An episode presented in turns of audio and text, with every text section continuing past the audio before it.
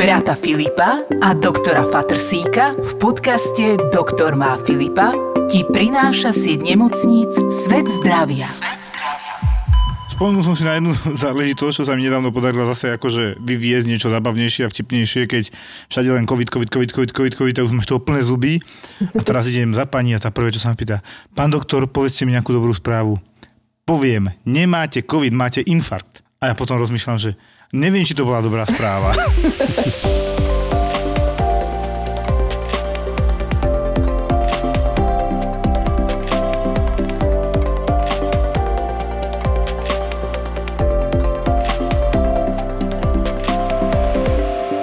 Naša nemocnica bude od čtvrtka čisto covidová nemocnica. V princípe nebudeme príjmať necovidových pacientov, všetko budeme posielať po diagnostikovaní do ostatných nemocníc okolitých a my budeme príjmať hlavne a výhradne covidových pacientov. Hej. To znamená, že keď tam padne vonku pred nemocnicou chlapec a zlomí si ruku, samozrejme, že ho ošetríme, ale pošleme ho potom, keď bude potrebovať hospitalizáciu do nejakej inej nemocnice. Máme tam jeden pavilón, čo bude čisto covidoví pacienti, o ktorých sa budú starať či chirurgovia, urológovia, internisti, proste všetci. Ty si povedal, že ošetríte, ale keď bude teda akože necovidový, že pôjde niekde preč, hej? No, no, no nie, že preč, do, do inej nemocnice. Keď je nejaký ohrozený z života, tak e, čo, potom mu tam riešite, nie? Asi to asi zase nemôžete si dovoliť, vie, že postať preč, že to určite. Dohodli sme sa, že na trojke oproti urgentu vytvoríme takú observáciu, napríklad bude porážka alebo čo, tak samozrejme o tú porážku sa v tomto smere postaráme, keď to bude teda život ohrozujúci stav.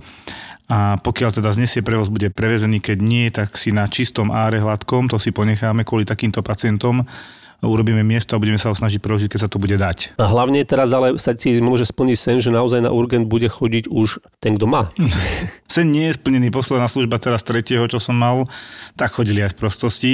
Hej, hej. hej že si konečne môžeš lahnúť tak prídu tri zpz akože celá predbežného zadržania, vyšetrenia a tak. Niekedy sa to tak tvári, že to je akože hlúposť. Prišiel o tretie ráno mladý chalan, fakt, že mladý 92 ročník, že bolesti na hrudníku, tak som si pomyslel, že chudý, mladý, fajčíte, nefajčím. A že nebude mať infarkt, neexistuje.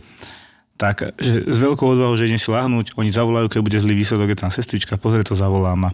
A neprebehla 40 minút a volá mi, má 800 troponín, hovorím, čo ti šibe, hen taký mladý, zdravý, no idem sa na to pozrieť. Pozrel som sa na EKG, stále nič, pozerám sa 70 CRP, že to bude myokarditída, to bude mať zápas srdcového svalu, to môže byť, môže byť aj covidový samozrejme, takéto, takáto myokarditída tak som dal ešte skontrolovať, že či to pôjde hore, ako pri infarte o trojnásobok, čo sme sa kedysi bavili. No tak to vyšlo na nejakú 6-7 ráno a on ti to išlo hore. Takže fakt bude mať infarkt, že to je divné. Dal som mu Novalgin, tomu hneď zabral na bolesť na hrudníku.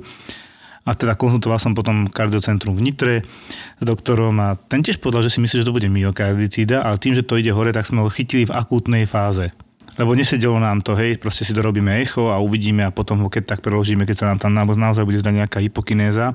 Na tej echokardiografii vidíš, ktorá časť sa nehybe toho srdiečka a predpokladáš tam infarkt. Keď to tam neuvidíš, len difúzne poškodenie, tak to bude skôr nie infarkt, ale myokarditída. No. Jasne. Zápal srdcového svalu. Vždy ma to tak fascinuje, že aj v telke, keď vidím tie odbery, nie teraz tie antigenové, vieš, tie testy, jak to robia proste zle, že jak robia zle stery, mm-hmm Proste rok sa to robí, ty kokos. A my keď sme mali nejaké audity v nemocnici, tak tam pomaly si nemohol si ruky oprieť o stehna a neviem čo, vieš, že už si sa znesterilnil na dialýze, keď som robil napríklad. Ma tam cepovali hodinu a pol z Nemecka nejaké oné auditorky a tuto proste to máš normálne v priamom prenose bez hamby čo robili zle? Čo to dali iba centimetr donútra do nosa? Alebo no, ako, čo robili? Zaklonte hlavičku a 1,5 cm dovnútra a je to vytreté, vieš, a potom... Ja sa chcem k tomuto pridať, lebo uh, ja robím výtery u nás na oddelení, pre naše oddelenie a veľa napríklad mojich kolegyň chodí na aj externé odberové miesta si robiť výtery, keď sa necítia dobre a tiež hovorili, lebo oni prídu ku mne a ja poviem, nezakláňajte mi hlavu. A všetci automaticky zakláňajú hlavu. A proste čudujú sa, že prečo ich ja chcem mať rovno a prečo ja idem ich škrabať do mandlí, do breženie. Takže áno, áno, myslím si, že na veľa odberových miestach to robia zle. Filipko, e, sama sa prihlásila a musíme povedať konečne, akého tu máme hosta. Ahojte. Ty si inštrumentárna sestra. My sa spoznali cez moju kamarátku a teda mňa zaujala prvá informácia, že ty si inštrumentárna sestra na traumatologickej sále alebo na chirurgických sálach, prevažne asi teda traumatologické, ortopedické a začala si s tým už ako 7-ročná. Povedz nám niečo o tom. Ja som to zdedila po mojej mame. Moja mama robila 30 rokov inštrumentárku tiež na operačných sálach centrálnych v Banskej Štiavnici a keďže to je malá nemocnica a bolo vtedy ešte také vedenie, že sa dalo chodiť za ňou pozerať, tak som ju chodila vala pozerať do služieb a jedného dňa do služby im prišiel chlap, ktorý si rozpílil nohu ale takže zapílil si do kosti a musela ísť hneď na sálu, tak som poprosila primára, akurát tedy slúžil, proste malé, veľké detské oči, som na ňo hodila, že či by som sa nemohla pozerať, že mňa by to strašne zaujímalo. Tak mi vysvetlil, že proste sa tam nemôže ničo dotýkať, že si bude musieť zastať tam, kde mi povie, že si zastanem a proste bude musieť byť ticho. Keď mi bude, keď mi bude mať byť zle, tak mám ísť von, keď to budem cítiť, že príde niečo na mňa. Tak ja už ako 7-ročná som bola prvýkrát na sále a moja mama je pre mňa úplne najväčší vzor na svete. Ale to je, to je že mega, ne? Že wow. 7-ročná na sále. A teraz sme sa potom na tom smiali, že potom si mala také, e, mali ste stážistov a máte také interné vtípky troška, tak ano, povedz ano. troška ešte o tom. No tak uh, chodia k nám vlastne, no, na operačky chodia stále stážisti alebo títo medici mladí. A oni sú strašní frajeri vždy, pretože my si robíme stávky, že koľko vydržia stať pri stole. Lebo každý medic uh, si myslí, keď príde prvýkrát na operačnú sálu, že to nič není ale zbadá krv, zbadá veľa krvi, zbadá búchanie do kostí, vrtanie do kostí, pílenie kostí. A hneď proste je mimo z toho a začne blednúť, tak vždy, dá, vždy dávame stávky, že teda koľko vydržia, že či hodinu vydržia stáť alebo iba pol hodinu. A ja sa vždy stojím pri stole, inštrumentujem, podávam tie nástroje doktorom a pomáham im. A len vidím, že zrazu začína blednúť. Má do polky čela bledý, potom ide do pousta je bledý a už keď už zbledne celá hlava, tak mu poviem, není vám zle, choďte si sadnúť. Nie, to je v pohode. A zrazu sa len o mňa opre človek a už kričím iba, že áno, prosím vás, berte ho, pomôžte mu, dajte mu niečo, lebo tuto nám odpadol medík. Okrem toho, že počujú a vidia, tak ešte aj cítia. Hej? Tam je taký, vieš, tej spálenej krvi, akože to aj, áno, akože áno. mne to vadilo, tiež na to nie som zvyknutý, to musím povedať. Robil som na súkromnej klinike ortopedickej v Bratislave a také na kamuška, teraz spomeniem Ivka a ona bola rehabilitačná, hej. Vieš, no a tí rehabilitační proste, že oni všetko toto vedia, ničoho sa teda neboja. Vypýtala sa na sálu, ano. chcela to vidieť naživo, hej. No proste, tak oni, že dobre, no ale nie, že odpadne, že nie, nie, nehrozí. Samozrejme odpadla, hej, takže to poviem rovno, nebudeme e, naťahovať. Mhm. A potom prišiel ten anesteziolog mi hovorí, hej, že ako to prebiehalo, no však oni, oni ju tam proste tak troška sledovali, hej, lebo však vedia, o, čom, o čo ide, že tí ľudia tam padajú. A pozerali, pozerali a že ona odpadáva, už kričí ten anesteziolog, že na celá všetkých tam, že mm, chytajte ju.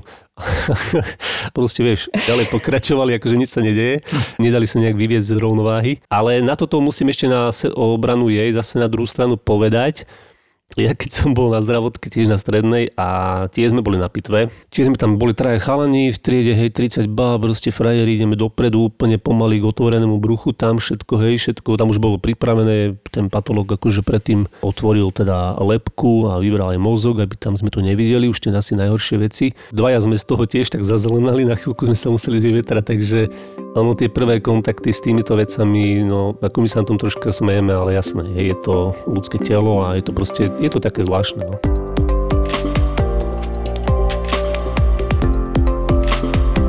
Zuzka, ty si povedala, že si začala, a to podľa mňa ako obdivujem, lebo dnešné 7-ročné deti vedia robiť tak na telefóne a ty si videla už e, ako malá instrumentárka proste veľké operácie, klobúk dole. A to, to mi pripomínalo, že teraz to, čo hovorí Filip, však mne, keď moja mama zdravotná sestra zobrala krv ako decku, tak ja som tiež typický, že frajer, vydržím všetko, bledý, spotený za chvíľočku a mama, čo ti je, nič, nič, tresk. A už som bol na zemi. A vtedy si hovorila, že no, tak toto doktorom nebude. No, vidíš, asi. A vydalo. Áno, no. jasné.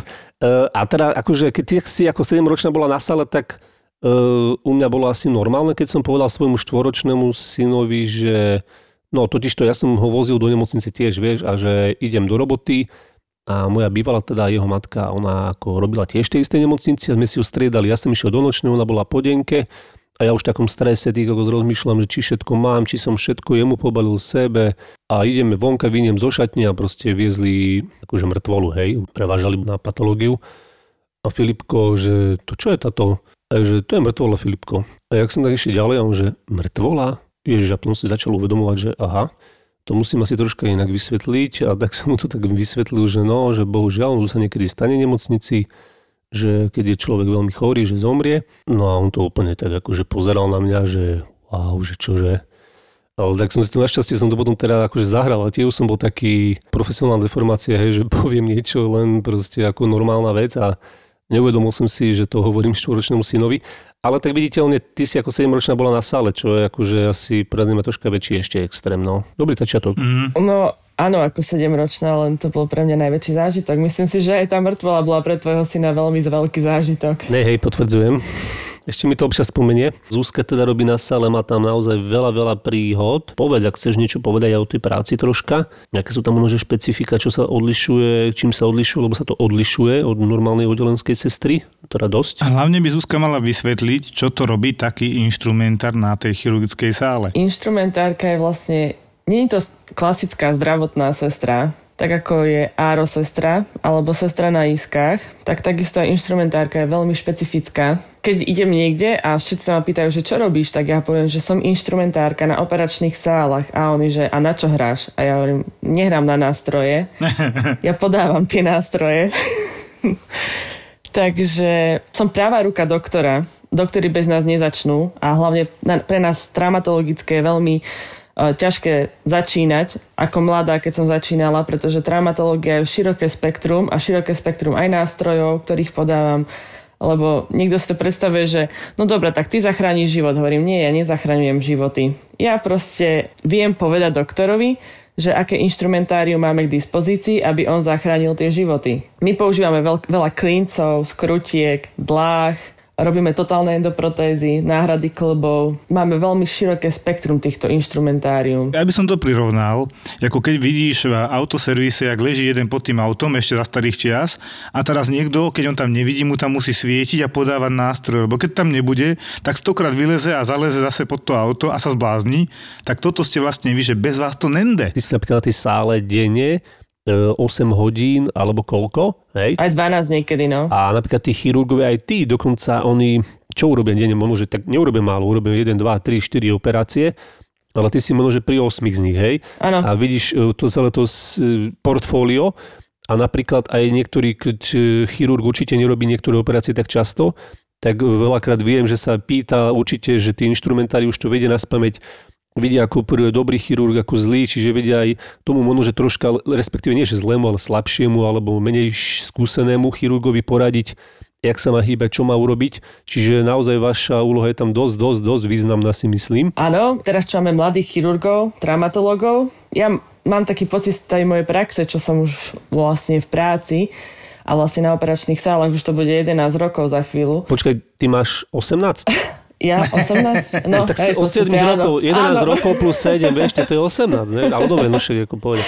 No tak to už potom mám skoro 23 rokov prax. No, tak treba hovoriť, vieš, no, jasné. Tak eh, keď sledujem tých mladých chirurgov, ktorí nastupujú, respektíve našich traumatológov, tak eh, mladý chirurg, oni majú strašne veľké sebavedomie. To... Aj starší. Dalo by sa aj krájať. A úplne najradšej mám, keď príde a povie, chcem taký vrták, a chcem takú skrutku. A ja hovorím, no dobre, a aký chceš vrták a akú chceš skrutku?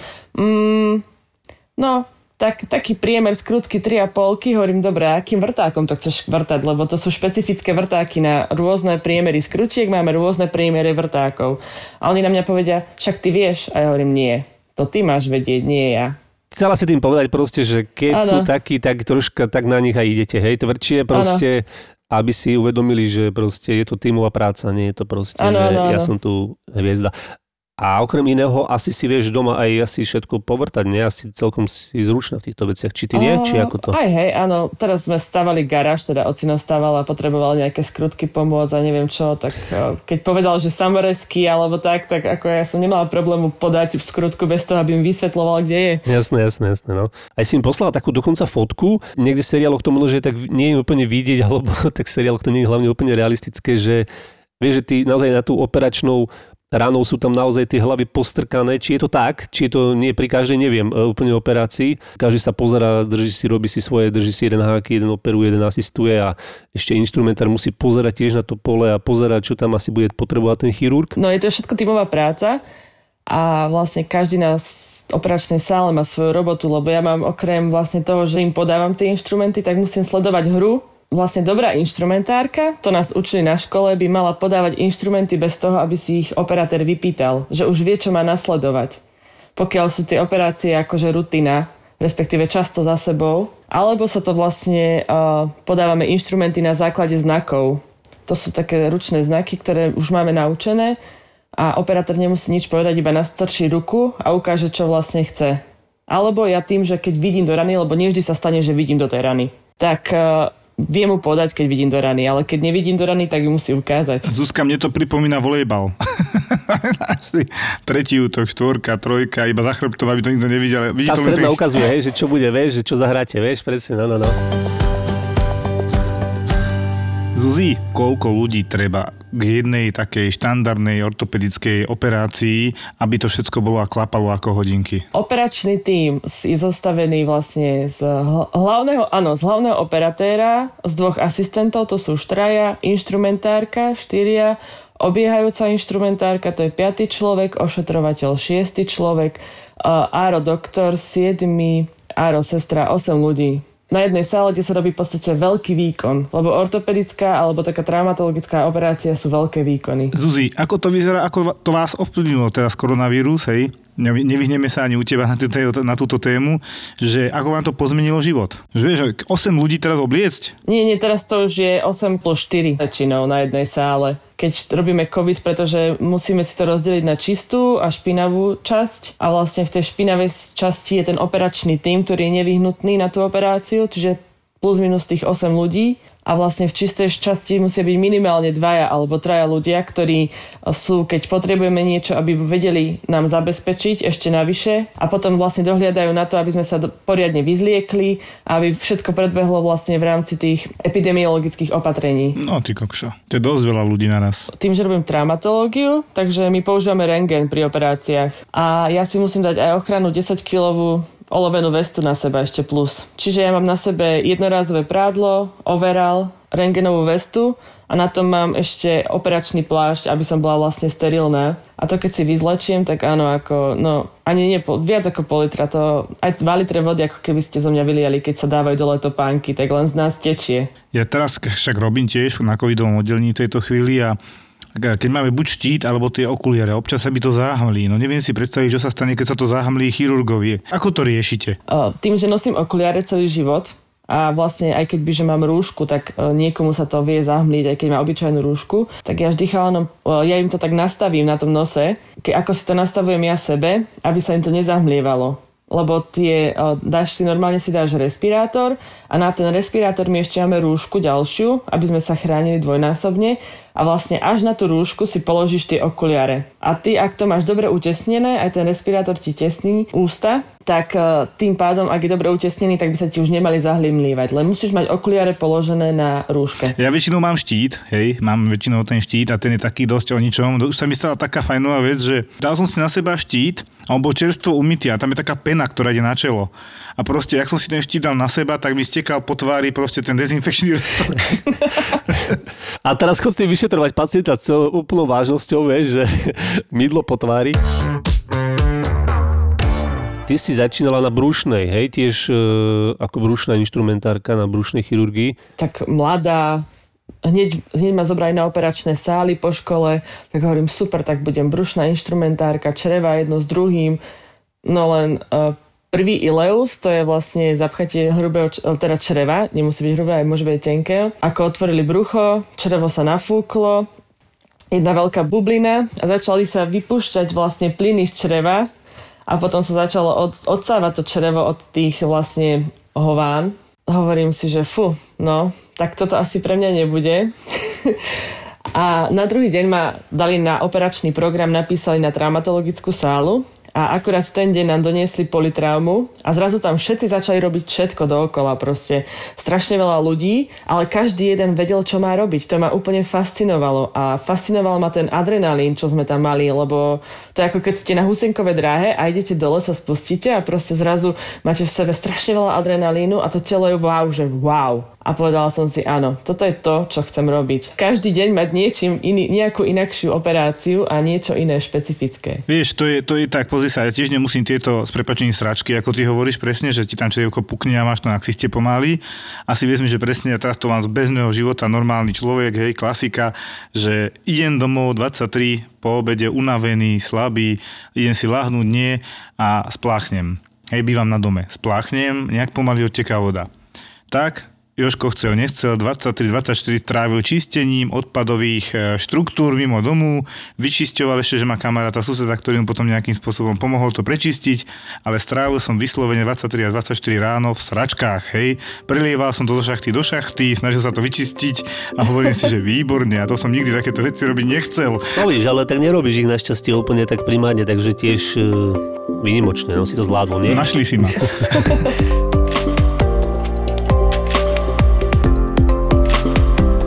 Zuzi, ty máš jednu akože brutálnu zaujímavosť o troch pokusoch o samovraždu, ktoré, ktoré skončili u vás na sále. Áno, áno. To by si nám mohla povedať, lebo to ma zaujalo teda akože dosť. Ja neviem, asi pred 6 rokmi prišla pacientka, proste tiež politrauma, skočila zo 6. poschoda ja z okna. Tak samozrejme my sme ju zmontovali, dali sme ju dokopy, pacientka sa prepustila v pohode, akože normálny život O dva roky na to zase tá istá pacientka, zase šiesté poschodie.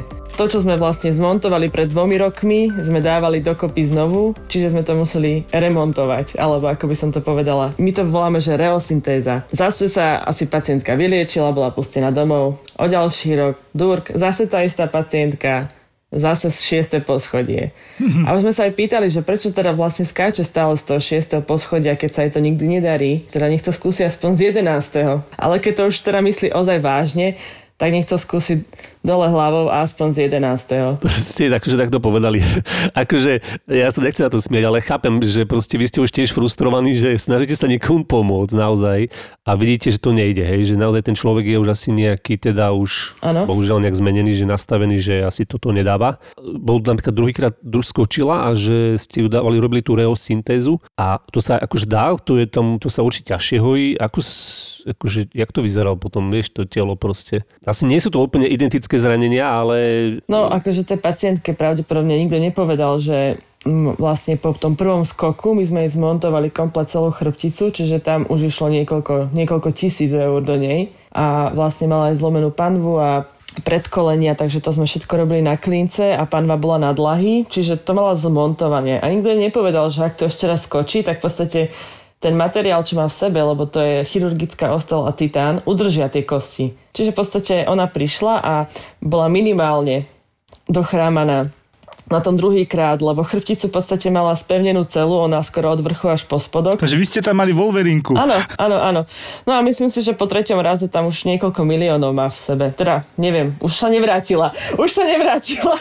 Ticho, takže už taký terminátor troška, ty vole. Áno, no tieto operácie sú také už potom, keď už reoperuješ, tak to je už trošku také dosť ťažšie, lebo tam všetky tie zrastené uh, svalstvo a koža musíš si vždy hľadať iný prístup, lebo vždy ideš síce v tom istom prístupe, v tej opera- istej, istej operačnej rane, ale to vnútro je už úplne zmenené. Ste mi teraz pripomenuli tým trošku cynizmom, že teda už vám to na konci tak vadilo, že ste povedali, že teda si skočí šípku, že ja som mal teraz v robote a aj pri covide trošku sranda musí byť, aké to dobre není.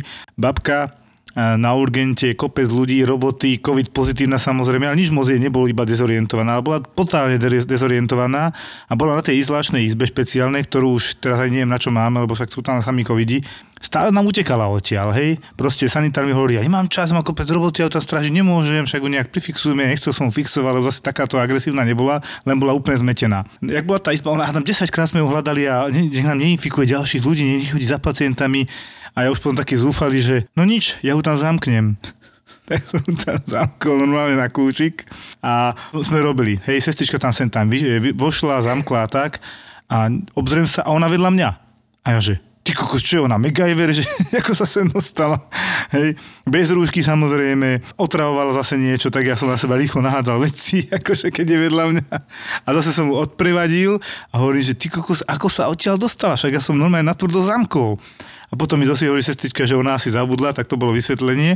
Ale ja som potom zamkol a počkal chvíľu a počul som, jak sa tam niekto hrabka a ona sa snažila sa odtiaľ nejako cez, ja neviem, so zárubňou niečo robiť a cez šperhák možno mala a sa snažila dostať chuďa von. Ako ona tam má vedko, malinké okienko, čiže nemá si veľmi ako ubližiť, hej, aby sme boli v kľude v tomto smere.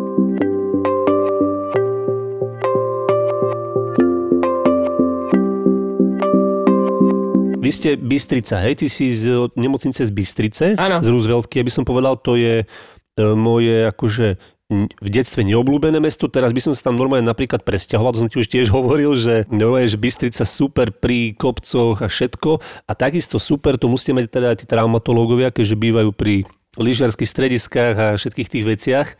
Takže stade máte asi dosť veľa klientely vám chodí. Že to je jedno, či je jar, leto, jeseň alebo zima. Máme rozdelené. Na jar máš strihačov stromčekov a motorkárov.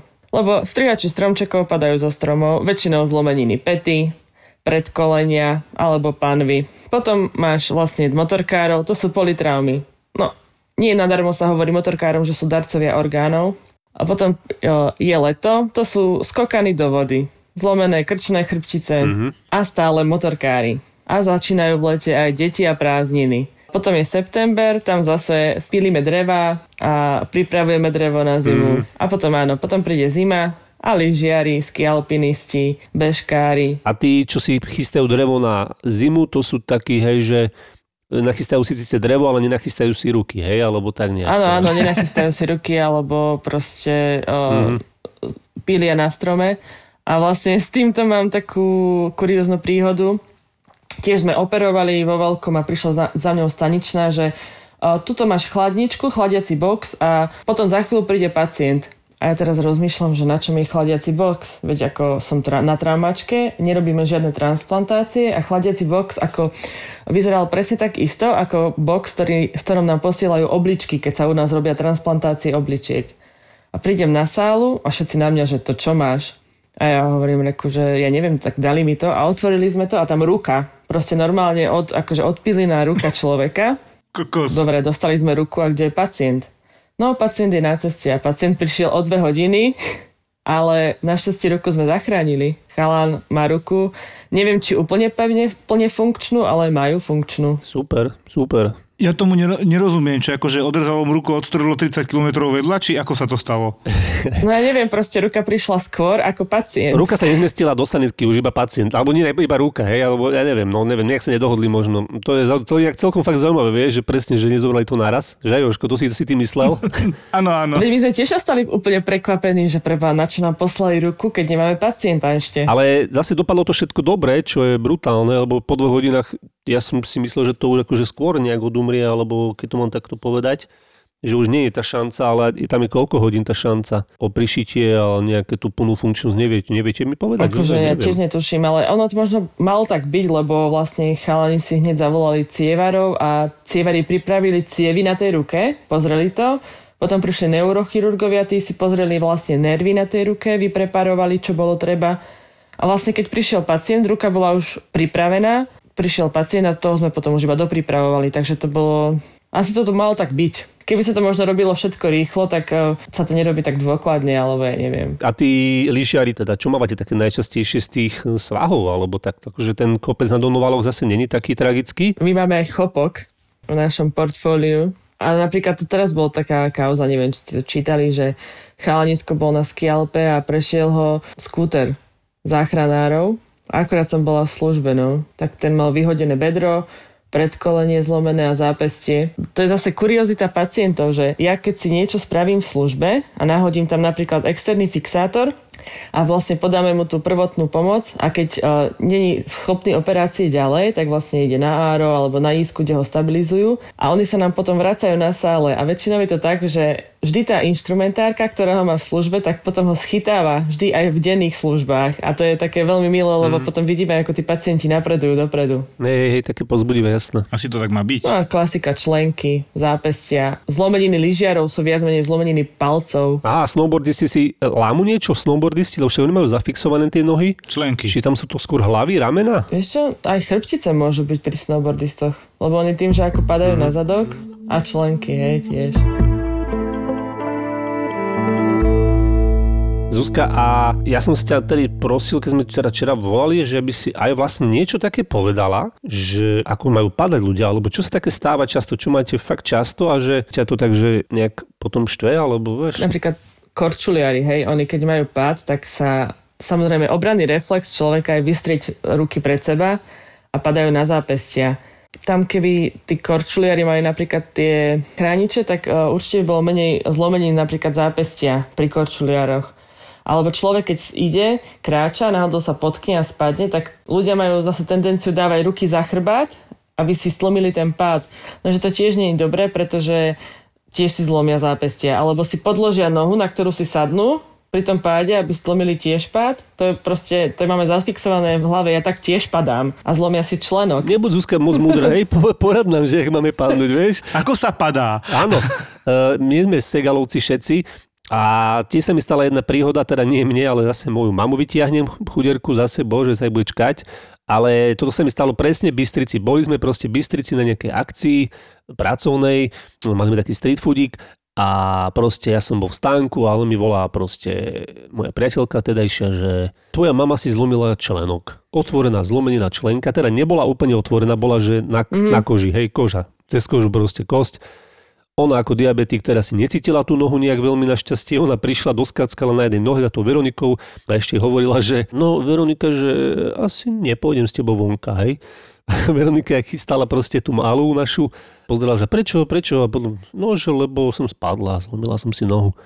No potom sa otočila, pozera na ňu, vidí ju, jak tam stojí na tej jednej nohe, jak na tej stračej nôžke, druhú vo vzduchu, úplne inde, hej, ten to chodidlo, ty kokos, že po radiu skoro ju tam one odpadla. No a mama nič, tá akože nič nesítila, no tak uh, a tieto veci, tak to asi robí svoje. A to bola inak tiež pre mňa halus, šok, ja keď som prišiel za do nemocnice, ale vraj ani doma to necítila tú bolesť, hej, že proste nič. Ale to som chcel teda tým povedať, hej, že teda padla. A padla presne tým mechanizmom, že šmykla sa v kúpeľni a priláhla si tú nohu, hej, že dal si ju pod seba. Akože neviem, aby som tak nepadol asi, neviem, to ma zase, ale dobre, neviem to hovoriť, lebo sa mi to stane, dobre, dobre, v poriadku.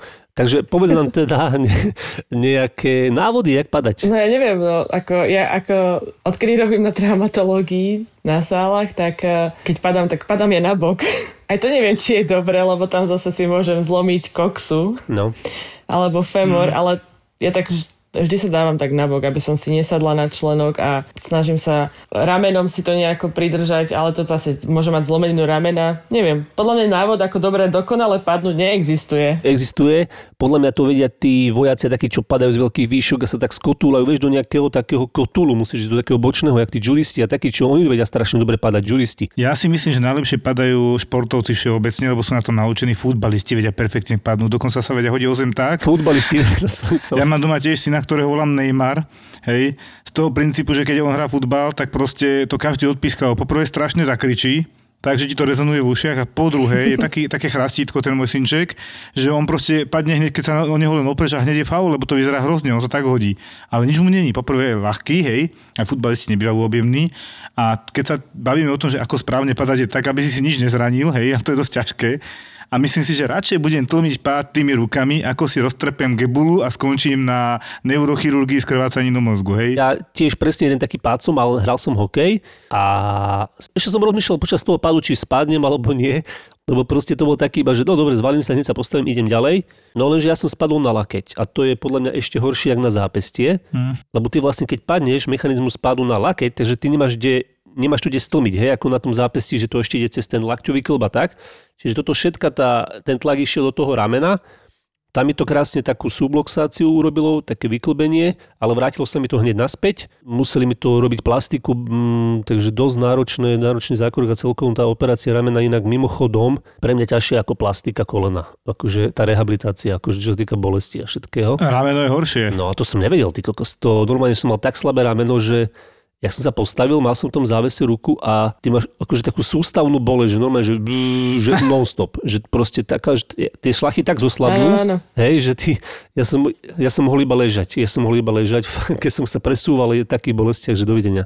Takže ani na lakeť není riešenie spadnúť, vieš, že proste to je ešte horšie. Nie, ako ozaj dokonalý pád podľa mňa neexistuje. Asi áno. No nie, dokonalý pád je taký, ktorý skončí tak, že neskončí u vás. Vlastne keď sú teda tieto pády a úrazy, tak máte aj tie tie raniocerebrálne poranenia alebo takto úrazy hlavy? Áno, áno, máme, ale tým ja chodím vlastne iba v službe. Máme na to neurochirurgické inštrumentárky a vlastne v službe, keď je rýchlo treba hlavu otvárať, tak a nestíha prísť inštrumentárka neurochirurgická, tie máme na príslužbe, tak my traumatologicky ideme k tomu a tu mám tiež také, že na operačných sálach, keď sa dá spať, tak si proste človek láhne hoci kde na zem, na stoličku, proste spíš. Zrazu taká rozospatá neurochirurg volá, že okamžite na sálu ideme otvárať hlavu, musíme byť čo najrychlejšie, najskôr do 8 minút v hlave, aby sme zachránili chalánový život chalan spadol zo schodov a z hodov okolností to bolo na adrese, kde bývala tá neurochirurgická inštrumentárka príslužba, tak sme sa smiali, že, si, že mali zobrať aj ju do sanitky ako príslužbu. Samozrejme nemohli, lebo tak išlo chalanovi o život. Jasne, tak jasne. to som bežala zároveň s doktorom, s pacientom a my sme sa to bolo strašne rýchlo. Ozaj za 8 minút sme boli v hlave, otvorená hlava, aby sme zmiernili ten tlak mozgu. A záver? Chalan žije. Dali sme to. Mm. Možno keby sme tak rýchlo nereagovali, tak e, je z neho apalík na posteli. Ja nedá mi to nepovedať, ako najhoršie, že som, teraz si mi to pripomenula, tie škaredé úrazy, tak slúžim si na urgente za starých dobrých čias bez covidových a strašné kriky o takej 11. v noci, piatok. Ale také kriky nejaká pani, taká 40-50 ročná, tak sa museli pozrieť, že čo tam, čo sa, čo ona má. Tak dobrých 100 kg mala možno 120, ešte mala asi aj nejaký, mi sa zdá, že alkohol to bola nejaká oslava. A milá pani, s takou vyššou váhou, ale relatívne krátka, išla po schodoch, na žúrke nejaká oslava 50 rokov niekoho, neviem, či nie aj jej, mala už určite aj niečo vypité. A ako išla po schodoch, tak sa potkla, hej nejak to vyrovná tak, že dopadla na nohu, ale nejakú ako keby preložila alebo otočila, padla na ňu, vyklobila si členok a potom na ňu ešte dopadla a odtrhla si ten členok na, ten, na tom druhom schode. Čiže na prvom si ho vyklubila, na druhom dopadla, uh. odtrhla. Normálne, že to vyselo iba na koži. A toto som ja tam zbadal o 11. v noci, čo som si už zdriemol na 10 minút, ale ten krik ma zobudil a že ty kokos, to čo je? Akože pokúšali sa to tam nejako vrátiť, neviem čo. Potom, že fú, nejde to, tak ju príjmali. A najhoršie je to na záver, že prijali ju, zoperovali ju, dali ju dokopy a ona sa o pár dní, nikto nevieme prečo, postavila a odtrhla si to znova. Tak ak bola staršia, tak mohla mať nejaké tie v noci, sú dezorientované také možno Námesačne, hej, bývajú niekedy. Nie, mám pocit, že toto nebolo z námesačnosti, ale proste nejak si to neuvedomila a automaticky sa postavila, pritom nechodila už niekoľko dní, hej, jak ležala už rekonvalescencia a všetko mm-hmm. a proste ona im to tam znova urobila a mali show proste na oddelení na traumatológii. Ja mám, ja mám tiež jednu show, to bolo, neviem, bola to taká show, ale mal som teda aj plastiku kolen narobenú a som bol po tej operácii, tak e, ma začali baby e, rehabilitovať a to asi tak, že prišli ma pozrieť kolegyne Zára taká staršia 50-ročná kolegynka tam mi proste pošteklila mi nohu. Chodidlo, operované nohy, chápeš? Ja proste v tej bolesti, čo som mal vystretú nohu, kolene, proste, že som ohol o 5 stupňov, Razom som bol v pravom uhle. akože taká bolesť, jak hovado. Chápeš, ona mi poštekli nohu, akože díky. Ale našťastie, akože všetko dobre dopadlo. A kolono drží, klop, klop, klop. No tak ale taká rehabka mini skoršia bola u mňa uvedená do praxe. A chcela by som povedať, že ale nie vždy sú dobré konce na sáloch. A to nie na traumatologických sa... sálach niekedy. Aby sme zase neboli za superlatívy, ale ale o to, o to viac si ceníme to, že keď to skončí dobre. Vždy sa snažíme spraviť preto všetko, aby to skončilo dobre. To je jasné. A 90% skončí dobre určite. To je pekné číslo. No.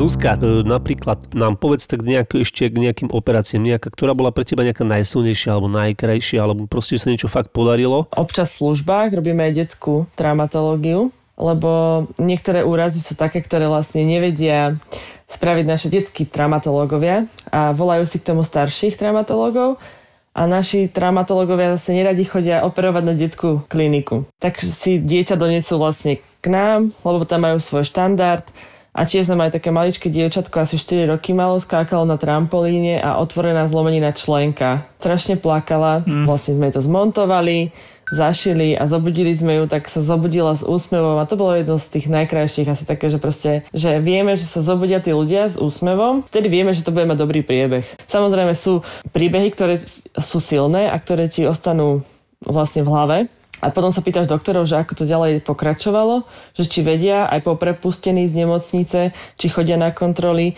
A oni hovoria, že teda pacient sa má tak a tak, alebo tak a tak. A keď je keď je to na dobrej ceste, tak aj my sme spokojné. To je pravda. A ešte máš také nejaké silné, že ktoré ti ešte ostali teda v tebe, keď už sme pri tom teda? Úplne najnechutnejšia moja operácia, čo som zažila, bolo o, chalan, 9 promile v krvi a skočil do lisu na hnoj obidvomi nohami. Proste ho vyťahli, stadial, on, kým prišiel na urgent, tam ho trošku stabilizovali, tam sa posral, pošťal, pogrcal, taký smrdlavý, nadrbaný doslovne, išiel, prišiel na sálu, a my sme museli vysokú amputáciu obidvoch nôh spraviť, ale to bolo úplne nechutné, pretože ten smrad a všetko to dokopy, alebo nie krv vonia, ale krv, ktorá má jedno s druhým toto v kope, tak tá už smrdí. A to už bolo ozaj také, že som sa cítila ako taká Bloody Mary, že fuj, že ozaj, že toto už je moc. Museli sme mu vyberať z tej rany seno a ten hnoj, ktorý bol v tom lise. To bola taká už fakt, že mesiarčina pravom zmysle slova, ako sa hovorí. Áno, áno, áno. Hej, hej, je to už také asi no nemoc. Uh, ale pamätá si to teda. No. A myslím, že si prekonala všetky naše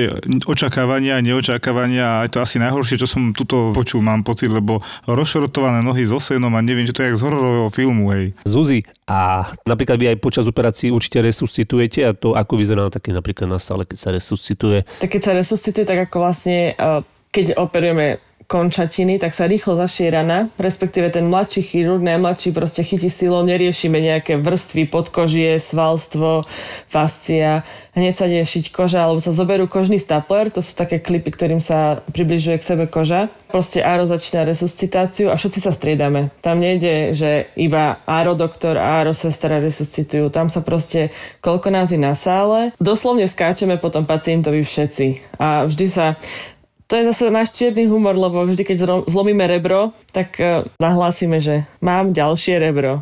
Lebo pri tej resuscitácii tomu človeku tie rebrá sa lámu. Hej, hej, to sme hovorili už opakovane, že naozaj by sa ľudia toho nebáli, že je to v podstate znak, že asi to robíš dobre. Keď k nám príde politrauma, tak uh, sme tým, proste príde vrchná, ide politrauma, uh, povedia nám, že čo asi by mohla mať, teda čo hlási koska.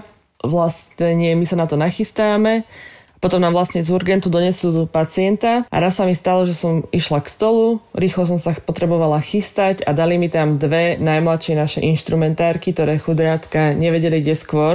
A tá jedna už bola taká staršia, tak tá ma vybalovala rýchlo, otvárala mi všetky inštrumenty, čo bolo treba.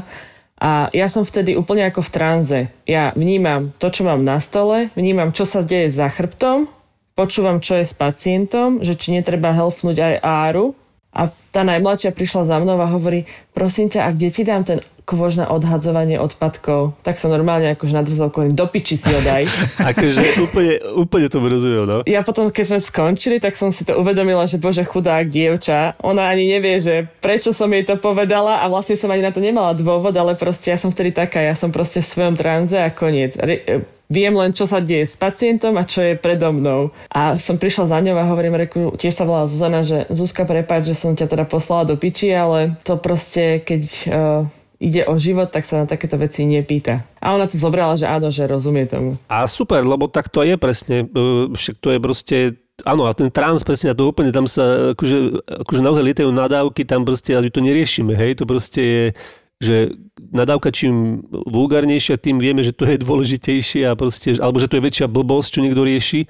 A takže to my si takto dáme, lebo nie je tam čas skladať slovička a súvislé vety úplne niekedy vždy, Joško? Ja som si len predstavil takú modelovú situáciu, že čo môže najviac posrať taká instrumentárka, hej, že teraz tam má, neviem, pripravených 25 nástrojov, všetko idú, zarežú, otvoria, idú na to a má to ísť podávať a nejak do toho stola drgne a všetko je to spadne na zem. To som si predstavil. Také to sa deje, Zuzi? No môže byť niečo horšie, Zuzka, u instrumentárky, akože je to všetko jemne na zem. Však, kým si pripraví tie nástroje všetko sterilne porozbaluje, teraz by naozaj do toho drgla, alebo to fakt vyhodilo. To sa stáva fakt akože reálne. Stalo sa to niekedy? Toto sa mi tiež stalo, lebo chodia vlastne k nám na prax záchranári a oni sú strašne aktívni ľudia, niekedy až premotivovaní, lebo sa chcú učiť intubovať, hej, pri aerodoktoroch a operačná sala je pre nich nové miesto, lebo taký záchranár, keď tam ide na prax, tak to je vlastne prvý styk s otvorenými ranami a takéto srandy. No a ja som si chystala krčnú chrbticu a na to máme iba jeden jediný set, lebo viacej nemáme. A už som sa išla prisúvať k tomu operačnému polu, to si musím zobrať dva stoly za sebou. A už som si zaniesla jeden a zrazu vidím toho záchranára, ako mi tlačí ten druhý stôl s tým sterilným inštrumentáriom, holými rukami. A primár ma len videl, videl toho chalana a hovorí Zuzana, nerob paniku, nerob paniku, lebo ja už som červená bola, ja už som chcela kričať, tak som sa len zhlboka nadýchla, vydýchla a povedala, môžete si odspať pacienta, nemáme toho čím operovať. Mm-hmm. A potom vlastne záchranár si to až potom uvedomil, že čo vlastne spravil. Lebo na operačných sálach je ozaj veľmi prísna sterilita. Veľmi prísna. A keď si niekto prdne? Myslím, že tam sú zvyknutí na iné veci, takže to nie je taký problém, vieš. Áno, áno, vlastne áno. Tak to zvalíme na pacienta, samozrejme všetci. tak pri takej 12-hodinovej operácii... To som sa chcel opýtať. No. Najdlhšie operácie, čo vy robíte, koľko trvajú? Vieš, že ty si hovoril, že najťažšia je teda operácia panvy, to je asi tam sa dostať k tej kosti a všetkému. No tak operácie panvy, hej, no, to máš, tie operácie môžu trvať 3, 6 až 12 hodín podľa toho, že či človeka musíme točiť. My vtedy hovoríme, že človeka grillujeme, lebo začíname z predu panvu, potom ho musíme otočiť na, druhú, na, na bok, potom musí ísť ešte aj na brucho proste grilovanie človeka a to je niekoľko operačných rán a niekoľko operačných prístupov a niekedy také operácie dokážu trvať aj 12 hodín. Ale najdlhšia operácia, čo sa u nás v Rooseveltovej nemocnici robila a vlastne bola som aj ja súčasťou, ale iba to nočnou, bola skoro 23 hodinová operácia laloka, jazyka. To u nás sa učili stomatochirurgovia a to bola ich prvá operácia. Tam proste musíš zresekovať sánku, dať dole jazyk a potom vlastne sa bere náhrada za sánky sa bere buď z predkolenia, alebo z ruky, alebo z rebra. A to sa tam musí prišiť aj na cievnej stopke, vlastne tá sa musí prišiť cievna stopka a prvá im trvala skoro 23 hodín. Akože, ty vole, tak to je akože pecka a to... Áno, áno, to je áno, áno. Ne, že 23 hodín, ale tam sa menili operačné týmy, hej, cievari. No nie, akože stomatochirurgovia si všetko robia sami, preto im to tak dlho trvalo, lebo sa učili Aha. a vlastne to bola ich prvá. Ale už to robia asi kratšie, nie? Áno, áno, teraz to už je v pohode. Keby sa ma niekto niekedy spýtal, že či si myslím, že operácia jazyka je ako náhrada jazyka, že je komplikovaná, tak by som povedal Sleku, že určite nie. A ja, a 100%, a ja, ja som pozeral, že čo povie, že čo povie, áno, že jazyk. Že čo? Ale, a toto je presne to, že prečo som nikdy nechcel robiť inštrumentára, že proste stáť dlho, ja neviem stáť, proste, mne sa to, mňa to nebaví, hej. Asi ty to vnímaš inak, hej, keď ste tam zahlbení do tej práce, tak to asi ti inak ide čas, tak myslím, že si unavená, ide na teba brutálna únava, smet, nemôže sa ísť vyčúrať. Teba tam niekto vymení počas takej dlhej operácie, 12 hodinovej, striedate sa? Či niekedy sa vystriedate počas, tak, keď sú, končia služby, no, alebo neviem? Vlastne my sa iba keď končia služby a vlastne keď máš 12 hodinovú službu, tak ten 12 hodín, lebo ťa nemá kto vystriedať. To je vlastne všeobecný problém Slovenska, nie sú sestry, alebo nie je zdravotnícky všeobecne zdravotnícky personál, hej? No tak áno. Teraz si to trošku všimli inak, akože v poslednej dobe. Áno, teraz to všímajú a hlavne, že zo stredných zdravotníckých škôl vychádzajú zdravotní asistenti, ktorí nemôžu áno. nič robiť. Môžu merať tlaky a podávať lieky per os, akože pani, tu máte, dajte si tieto tabletky, hej? A to je podľa mňa, to je úplne, že tomu ja nerozumiem ja osobne, že proste asistent vyjde zo školy a potom si ísť na vysokú školu a neviem čo, lebo, ale my potrebujeme teraz tie sestry, hej? Prečo nie zase tá všeobecná sestra? Ja som mal brutálne šťastie v nešťastí v mojom životom, koľko ich mám, ale jedno veľké šťastie, že som bol fakt posledný ročník e, všeobecnej sestry, hej? Že som to ešte zachytil, lebo to ich lutujem normálne, že 4 roky a no nič. No a ja som bola ten prvý rok asistentov. Ja som v Bystrici spravila aj strednú, aj výšku a vlastne som to ostala v robote. No tak super, tak niekto dal aj výšku, ale povedz mi teraz ty, že keď už sme takto načali tú tému, e, nechceme to moc, ale no proste na čo ti je tá výška? Akože pre mňa je to úplne zbytočná vec. Akože, čo sa týka praxe, čo e, máš nejaký... E, prečo robíš vysokú školu? Aby si bol vzdelanejší, aby ti to niečo do tej, do tej praxe dalo aby si možno bol nejak lepšie ohodnotený finančne. No, to ohodnotenie, čo viem, tak to je 50 eur v čistom možno. Možno, že sa to zmenilo. Však, ako no akože vysoká škola ti nedá žiadne ohodnotenie. Vysokú školu som študovala len kvôli tomu, že som chcela robiť tú inštrumentárku. Presne, áno. Že som áno. nechcela robiť asistentku a vytierať rite, alebo iba uh, podávať teda lieky, alebo behať s pacientami na vyšetrenia, hej. Ja som chcela robiť uh, reálne sestru, reálne som chcela robiť inštrumentárku. A vlastne najviac mi dala zo škôl, čo som musela ísť, tak mi dala špecializácia. Zuzka, vy máte vraj také memečko inštrumentárov, a to sme už vlastne povedali, ale môžeš to tak zhrnúť, že čo máte také proste memečko vaše, čo si áno, hovoríte. tak Aj také je to výstižné. veľmi výstižné, používame to pri každej prednáške. Dobrý operátor si inštrumentárku zaslúži a zlý ju potrebuje. Minule sa ma niekto pýtal, o čom je tento podcast, tak mu hovorím, že je o hokeji. Ty si išiel s nami, keď sme išli tým trajektom e, do, Keď ste sa stratili. do Tučepy. A on, že jak o hokeji? Ja hovorím o slovenskom hokeji. Sme tam boli asi dve minúty a on už mi hovorí, hen to zabijem. čo? Však sú v pohode všetci, nie? Nás hostia a on z ničoho nič úplne ten pohľad a hen to zabijem. A keby som chcel byť úplne že konkrétny, tak poviem, že o zákulisí slovenského hokeja. Ráno som sa zobudil, to bol až potom taký strich a pozeral, že prečo je sušiak rozbitý na maderu, v chodbe dolamaný. Bože, to som sa čo podkol, alebo čo? Potom som tak znamenal, že hej, vlastne som si na ňo lahol. Keď som chcel odložiť kľúče, tak som si na ňo lahol, zlomil som ho. Suspík je nový podcast z produkcie ZAPO. Zábava v podcastoch. Nedoberali si ťa chalani v šatni? Nie, tak tréner potom prerušil, že keď bola presilovka, že ako urobili chybu, že kde som ja dal gól a išiel som akože dať gól taký backendom, tak dobre, teraz sa zastavíme a akože Suspík ti prináša mobilná aplikácia Typos Extraliga. ZAPO. Zábrná v podcastovách.